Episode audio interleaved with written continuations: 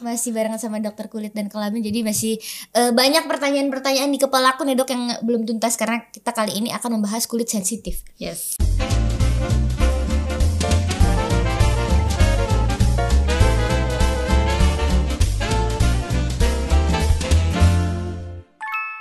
Kan dokter Ari sempat bilang nih kalau satu di antara tiga bayi yang lahir itu mm -hmm. memiliki kulit yang lebih sensitif. Mm -hmm. Dan sebenarnya berarti bayi yang lahir itu juga fix kulitnya sudah pasti sensitif ya dok? fix. fix pasti. Iya kan lebih sensitif dibanding mm -hmm. orang dewasa maksudnya. Iya betul betul. Mm -hmm. Karena kan uh, kenapa lebih sensitif? Karena dia masih dalam proses uh, pertumbuhan mm -hmm. ya artinya adaptasi dari lingkungan yang tadinya di dalam mm -hmm. si rahim ibunya mm -hmm. ada ketuban segala macam oh, terus ya uh, keluar itu kan masih butuh adaptasi mm -hmm. nah makanya dia rentan terhadap faktor-faktor uh, kayak misalnya faktor internal, eh eksternal, hmm. misalnya perubahan cuaca dan lain-lain, AC apa enggak. Sudah gitu, pasti berarti bayi yang baru lahir itu kulitnya lebih sensitif ya, gitu ya. Sensitif. Tapi ada satu katanya yang uh, lebih, lebih sensitif. ya, lebih lebih sensitif ya. Itu uh, tandanya kayak gimana tuh dok berarti? Jadi tandanya sensitif itu kalau misalnya dia gampang merah misalnya. Hmm. Kemudian uh, atau gampang lupas mm-hmm. lupas tuh kayak apa ya? Lupas um, berisik gitu yeah. ya ring mm-hmm. terus atau biasanya rewel. Kalau bayi kan nggak bisa ngomong gatel sih ya. Mm-hmm. jadi biasanya rewel nangis aja. nangis gitu. Kalau udah agak besar kalau newborn kan 1 sampai 28 mm-hmm. hari. Dia biasanya belum banyak gerak. Cuma rewel nangis aja. Cuma kalau misalnya udah agak lebih satu dua bulan gitu dia mulai udah mulai garu biasanya garu-garu di uh, di sekitar tempat gatelnya gitu ya. di pipi makanya si kok suges langsung kayak pipi gue langsung kayak gatel, suges makanya kadang kenapa atopi itu kalau pada bayi adanya di pipi hmm. karena kan dia bisa bisa karu-karu hmm, gini kan. bener. belum bisa gini-gini iya, bayi ya tangannya nggak nyampe jadi itu ya tandanya adalah dia lebih rewel terus kayak mungkin lebih gampang merah-merah gitu uh, lebih ya? gampang merah-merah lebih apa dikit merah mm-hmm. misalnya kadang kena dipegang uh, mamahnya sedikit jadi merah misalnya kena keringatnya sendiri karena juga merah. bisa jadi merah oh gitu. gitu apa tuh penyebabnya dok yang bisa bikin kulit bayi lebih sensitif daripada bayi-bayi yang lain gitu satu karena dia karena prematur mm-hmm. bisa jadi. Oh ya benar ya, belum oh, waktunya lahir akhirnya kan? kulitnya belum siap berarti. Yes. Yang kedua karena emang dia punya bawaan, mm. bawaan dari ibunya atau mm-hmm. dari jadi dari orang tuanya ya. Mm-hmm. Bawaan itu uh, artinya gen. Tapi sebenarnya tidak tidak selalu ya. Artinya kalau misalnya orang tuanya punya riwayat alergi, anaknya harus mm-hmm. itu enggak. Bisa jadi. Jadi bisa iya bisa enggak. Oke. Okay kalau pas apes ya Iya, bawah juga anaknya sensitif juga gitu ya. Iya. Tapi tidak menutup kemungkinan kalau misalnya ibunya kulitnya sensitif, anaknya enggak gitu ya dok. Ya? Bisa, bisa, bisa jadi. jadi. Terus uh, apa namanya? Kadang-kadang kulit bayi newborn itu ngelupas gitu kan dok? Apakah -hmm. itu tanda-tanda kulitnya dia sensitif atau itu normal?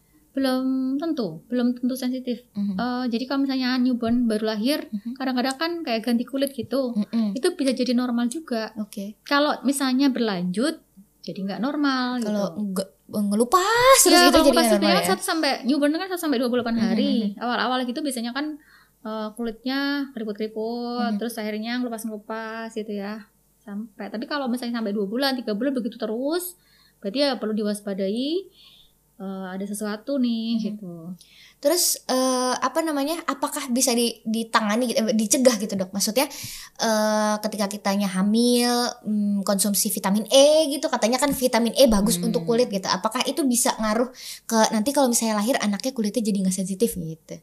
Gitu bisa ya? nggak sih?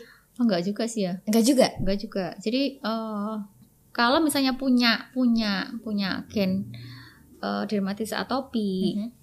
Uh, atau gen alergi gitu, mm -hmm. biasanya sih akan tetap terjadi tetapi memang pemberian pemberian pemberian kayak misalnya suplemen ini bukan vitamin E ya kalau vitamin E sebagai kayak antioksidan gitu kan butuh dosis yang sangat sangat tinggi mm -hmm. biasanya dikombin dengan vitamin yang lain vitamin C mm -hmm. atau uh, apa uh, yang lain ya misalnya kayak astaxanthin atau eh, selenium Mhm. dan lain-lain yang fung- fungsinya sebagai antioksidan itu sebenarnya hanya membantu memperbaiki saja Oh, tapi gitu. tidak mencegah enak sih kalau misalnya itu bisa mencegah ya udah minum itu aja kan Iya, nanti anaknya enak. bebas gitu Tapi Ya, enggak ya ternyata ya. Enggak, enggak. ternyata Enggak. enggak sengaruh itu ya. Bisanya memperbaiki, memang memperbaiki aja. aja. Jadi misalnya levelnya tuh berat, Mhm, ya mending lah jadi jadi ringan, eh, jadi sedang gitu loh. mhm. Pengaruhnya di situ. Tapi dok iklim ngaruh gak sih? Maksud aku eh, anak-anak yang lahir di Indonesia di iklim tropis itu beda jenis kulitnya sama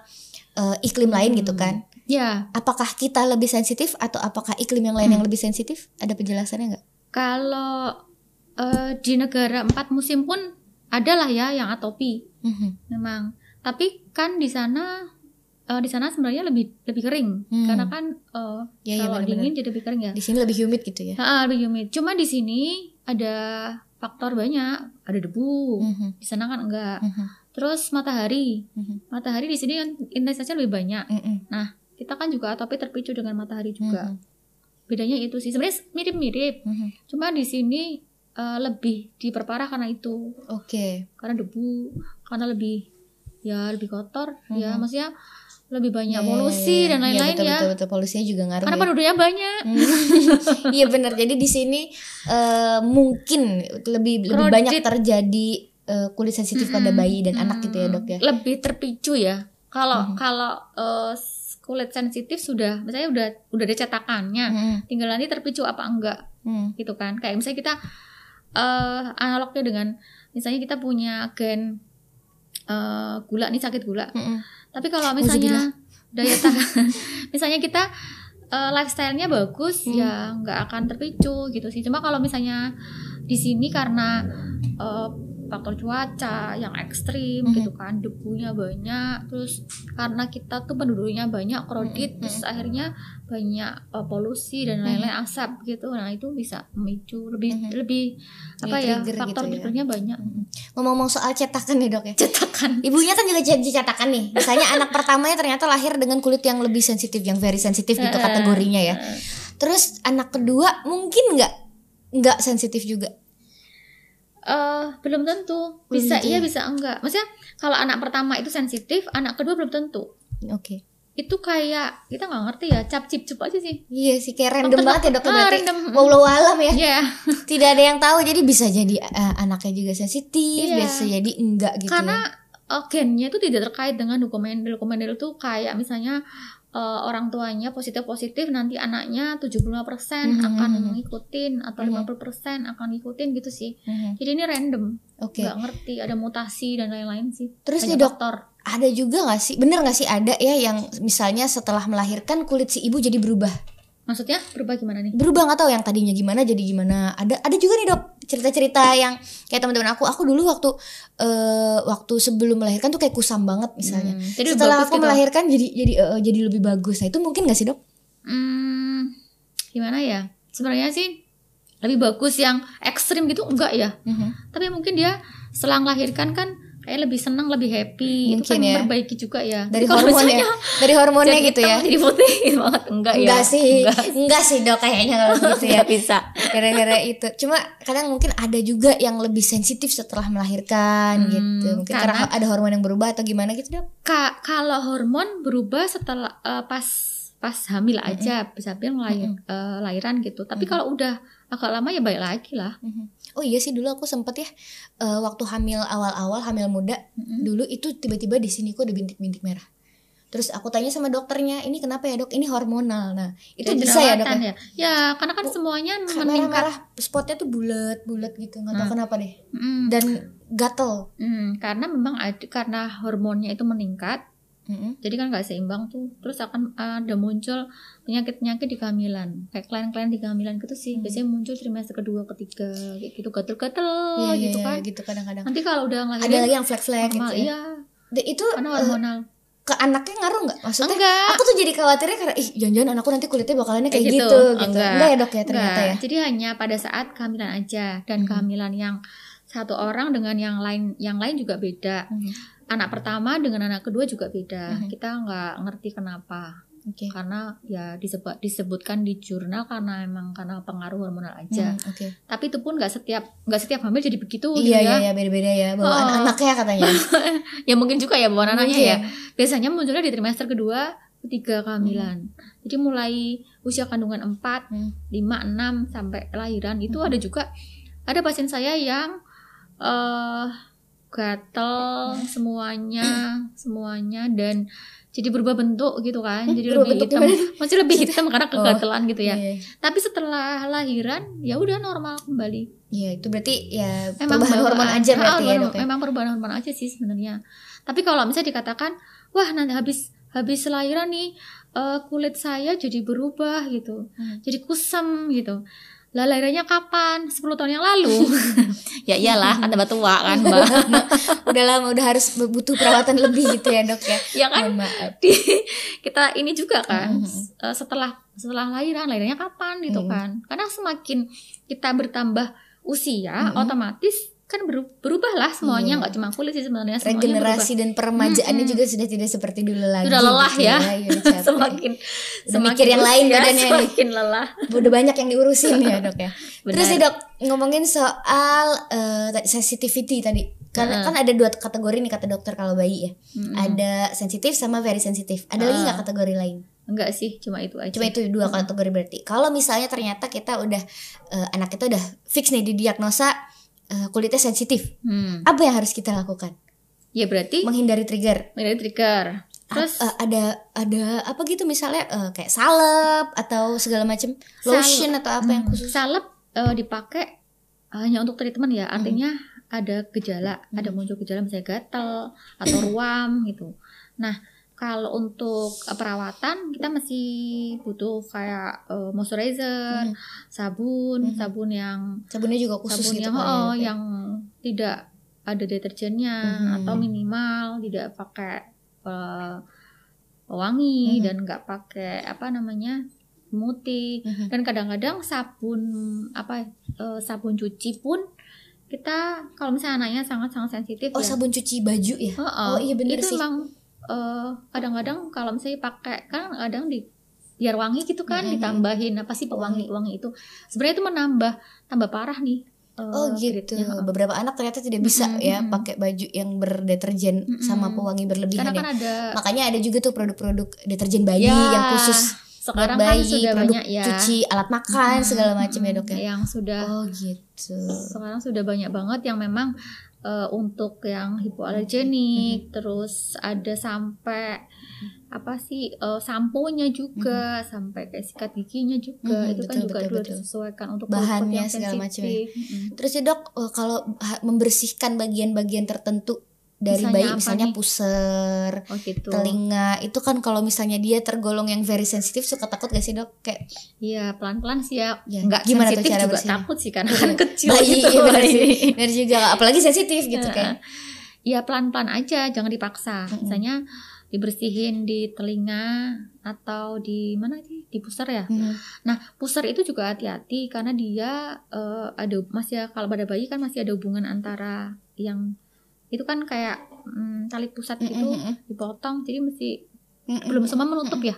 Itu mesti hati-hati karena takutnya kalau misalnya kita terlalu agresif membersihkannya berdarah itu bisa luka. Nah luka bisa infeksi masuk ke dalam oh gitu perutnya. iya, iya. harus pelan-pelan ya dok ya pelan-pelan pakai pakainya berarti pakai baby oil pakai baby oil atau cukup dikompres aja jadi jangan dikurut-kurut gitu ya dikompres aja eh, agak ya berapa menit terus diangkat gitu Oke. terus mandinya dok mandinya jangan terlalu panas airnya yang Oke. jelas kasihan juga kan Iya, kepanasan mandinya tetap dua dua kali satu hari ya di iklim tropis ini ya dok ya tetap dua kali sehari pagi sore gitu ya Heeh, kalau misalnya memang dia nggak keringetan atau memang nggak terlalu anak bayi kan juga nggak keringetan Iya, ya iya kalau sih. kecuali kalau emang di tempat yang panas, yang panas. Mm. Jadi sih sebenarnya lebih sa- sekali nggak apa-apa sih mbak Hmm. kalau misalnya memang Kalau masih dia- bayi dan sensitif bayi gitu ya? sensitif. Jadi kadang-kadang memang pemakaian sabun pun kalau sangat-sangat sensitif memang nggak nggak juga nggak apa-apa. Mm-mm. Terus, Terus pakai apakah butuh apa sih antibakteri tambahan itu? oh nggak Apakah usah Malah nggak usah. ya? salah nggak usah karena anti antiseptik dong Eh antiseptik Oh. maksudnya. karena antiseptik sendiri itu bisa menyebabkan alergi Oh gitu. makanya sebenarnya sangat-sangat tidak dianjurkan untuk anak-anak yang sangat eh, yang very sensitif Sensitif, mhm. Eh, karena antiseptik ini bisa malah menyebabkan kulitnya lebih kering dan Oke. akhirnya jadi lebih gatel Oh, dan gitu. akhirnya muncul ruam akhirnya atopiknya kambuh seperti itu Oh gitu. Karena aku pikir sebelumnya dikasih antiseptik itu biar nggak gampang eh, kena ada bakteri apa segala sebenarnya macam kan gitu emang ada bakteri sensitif. ya Ya ya ya ya. ya. kalau ada infeksi baru ada bakteri Oke. kalau misalnya normal nggak ada apa-apa ya nggak ada bakteri adanya bakteri flora normal Oke. jadi bakteri yang memang menjaga eh, kulit kita yang memang dia bakteri baik sebenarnya malah nanti kalau misalnya kita terlalu banyak antiseptik bakteri baiknya itu mati Mhm. malah jadi nggak seimbang Iya, kulitnya benar, nah muncullah gatal dan lain-lain gitu. Jadi antiseptik itu buat yang kayak butuh khusus emang butuh misalnya dikasih luka antiseptik. Oh, gitu oke. ya misalnya ada sesuatu di kulit atau bernanah Mhm. itu bolehlah dikasih antiseptik tapi kalau misalnya normal-normal aja nggak ada apa-apa nggak ada luka ya nggak perlu sih nggak perlu ya berarti ya dok ya oke terjawab alhamdulillah terus sih, dok bisa nggak sih misalnya si bayi ini tergolong very sensitif itu fix sampai gede bakalan dia sensitif terus atau bisa berhenti Hmm, bisa membaik. Bisa membaik. Bisa membaik tergantung nanti eh, kan dia tubuh il apa eh, fungsi imunnya fungsi kekebalan tubuhnya semuanya kan berproses ya Mhm. menjadi lebih kuat. Mhm.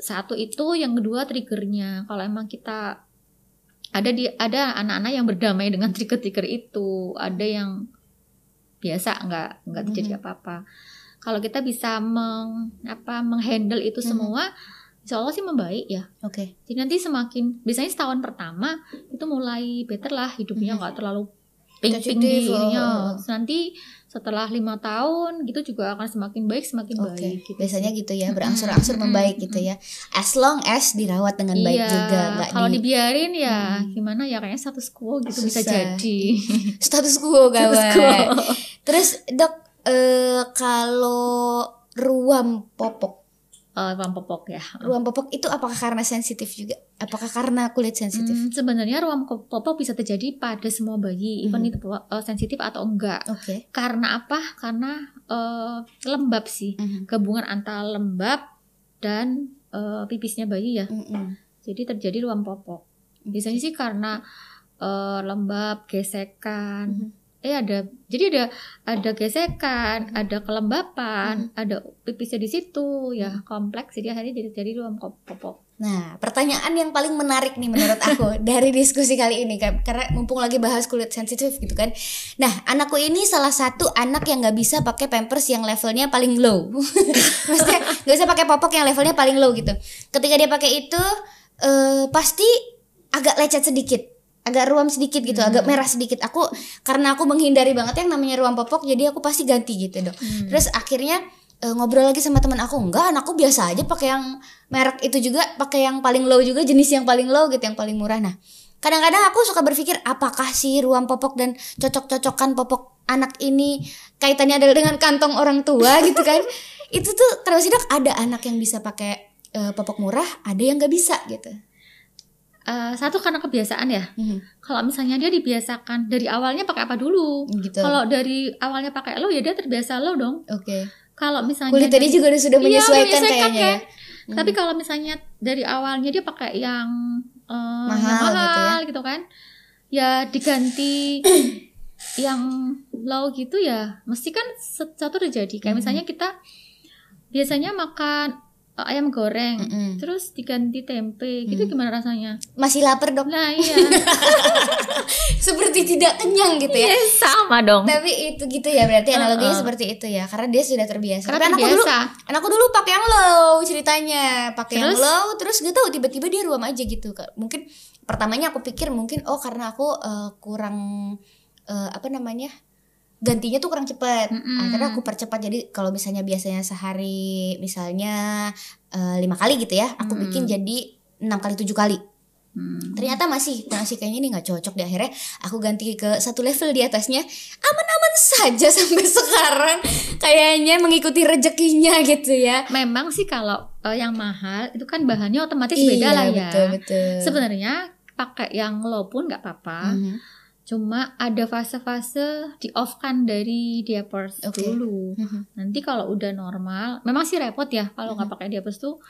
Ya Iya kan banyak mencuci sendiri. spray, Nah, mencuci tempat tidur. Iya bener-bener. Treatmentnya khusus. Hmm. Habis kalau udah membaik dipakai lagi nggak masalah gitu. Oke, berarti Terus diajarin toilet running juga. Mm, mm, mm. Jadi nanti kitanya nggak repot, nggak harus sampai TK pakai diapers aduh, gitu. itu kelamaan sih ya kos pampersnya kayaknya Uh, aduh uh, gitu kan. Sesuatu ya. Sesuatu kan eh, biasanya sih mulai eh, potty training tuh mungkin dua tahun kali dok ya. Ah, biasanya satu, Satu setengah satu- tahun, satu setengah sampai tahun dua ya. tahun udah mulai Gitu. bisa. Udah mulai bisa ngobrol, udah bisa diajarin gitu Ya, kali ya. Repot sih pasti tapi ternyata baiknya sih tidak pakai popok ya dok ya karena Ses- itu ya sem- semua yang yang eh, ngajari itu kan mesti repot dulu ya. Nanti lama-lama kan ya oke juga sih anak nanti. Terus sih dok, apakah benar nih ada yang bilang katanya anak eh, berkulit putih itu biasanya lebih sensitif daripada yang lebih gelap. Benar gak sih dok? Lebih sensitif terhadap UV atau Oke. sinar matahari itu iya. Oke. Tapi lebih sensitif terhadap eh apa ya? Kayak tadi di Trigger-trigger yang tadi, dermatitis. Oh, enggak sih. Jadi dia lebih sensitif terhadap matahari aja. Oke. Karena kan tipe kulit yang putih itu eh, jumlah melanin. Jadi melanin itu zat yang eh, zat pigmen kulit itu lebih sedikit dibanding dibanding yang kulit-kulit yang Yang gelap. lebih gelap. Jadi lebih gelap itu lebih banyak dan lebih besar. Hmm. Oh, sehingga memang fungsi pigmen kan untuk mencegah kita terhadap kerusakan matahari Hmm. ya. Nah, kalau misalnya kulitnya eh, melaninnya sedikit otomatis dia gampang terbakar, Hmm, gampang sunburn, sunburn, gitu hmm. sih, gampang gampang kena kanker kulit Oke. kayak gitu sih. Berarti lebih sensitif kepada sinar matahari Iya, aja. sebenarnya cuman kadang-kadang orang kan ngiranya walah eh, lebih putih, lebih sensitif karena apa? Lebih kelihatan sih sebenarnya kalau Iya sih, merah-merah kan kelihatan. Kalau merah kelihatan banget kayak mentereng gitu ya. Heeh. Kalau kita kita yang coklat gini kayaknya digigit nyamuknya nggak kelihatan ya, saru gitu. Jadi nyaru sama yang lainnya gitu ya. makanya itu aja sih sebenarnya karena karena itu aja karena uh, terhadap UV aja Tapi Kalau- bukan berarti kulit yang lebih putih itu lebih tipis ya dok ya? enggak Enggak ya? enggak sih kulit sama ya semua ketebalan ketebalan kulitnya tuh rata-rata sama Oke. Terus ada beberapa anak juga bayi, eh, apalagi yang biasanya udah mulai EPASI gitu ya dok. ya. Ada yang eh, ruam putih. Hmm. Ruam putih biasanya di bagian pipi itu yang katanya ada yang bilang karena susu atau segala macam. Itu karena belepotan iya. susunya gitu Tapi kadang-kadang aku tuh suka insecure juga. Maksudnya ini jangan-jangan itu panu gitu. Hmm. Itu beda gak sih dok? Maksudnya eh, apakah bisa terlihat berbeda antara ruam putih sama panu? beda sebenarnya Panu kan putih juga. Putih juga Ada pulau gitu ya. tapi kalau panu itu kan infeksi jamur Mm-mm. jadi eh, semak biasanya tambah banyak Mm-mm. Kalau itu namanya dermatitis eh, namanya pityriasis alba. Jadi bagian dari eksim tadi, Mbak. Oke. Bagian dari dermatitis atopi. Mhm. Biasanya atau kalau orang Jawa bilang apa ya? Em, kalau karena biasanya anak-anak yang udah agak gedean dikit, Mm-mm. yang udah mulai main Mm-mm. kena matahari Ada putih-putih ah, ada putih-putihnya buras. Nah, Buras. oh buras. Oh itu namanya buras. Ya, buras Oh, iya, iya, oke, buras oke. itu biasanya satu single eh, nggak banyak. Mm-mm. Kalau panu kan bisa beberapa dan biasanya panu tuh munculnya di tempat-tempat yang eh, tertutup pakaian Lembab gitu ya, Dok, ya? Oh gitu. Karena sebenarnya panu itu kan eh, secara normal jamurnya ada. Hmm. Masih semua punya itu, Mhm. punya punya jamur itu. Cuma karena kelembapan yang meningkat, dia Mhm. tumbuhnya lebih banyak. Oke. Gitu aja sih sebenarnya. Nggak yang se seperti orang eh, mengira wah panuan nih berarti jamurnya gini gini gini. Tapi gitu. secara Sebenarnya visual berarti hampir hampir sama ya dok? Mirip. Cuma kalau panu biasanya ada ada rasa gatal, Mhm. tambah banyak. Oh kalau buras itu nggak ada gatelnya ya? nggak. Oh gitu. Dan gatal itu sebenarnya kan variasi ya. Ada yang gatal, ada yang eh, merasa gatal, ada yang enggak. Mhm. Tapi kalau panu itu kadang ada, ada sisinya. Mhm. Sisinya kalau kita Oh kayak Oh, timbul gitu nggak ah, sih? ah, Oh kayak ya timbul oke oke gitu. oke. Tapi kalau misalnya buras kan lebih halus. Oh gitu. Ya. Ternyata membedakan panu dan buras adalah timbul dan tidaknya ya. Mungkin tekok malah ya. Terus sih dok, pertanyaanku satu lagi deh. Kalau keloid, Keloid. nah oke. keloid itu kan luka yang tumbuh bener kan? Hmm, bukan kayak eh, bekas oke, luka eh, eh. yang kayak tum- tumbul gitu eh. Hmm. kayak seolah-olah tumbuh gitu nah ya keloid itu apakah salah satu eh, kulit yang sensitif apakah karena itu kulitnya sensitif atau karena apa Hmm, enggak sebenarnya keloid itu ya bakatan juga ya aduh Hmm. bakatnya banyak banget Ih, Ini gak enak ya. Tidak menyanyi. Indonesia mencari bakat, bakatnya apa? Bakatnya Keloid. keloid. Kan gak seru.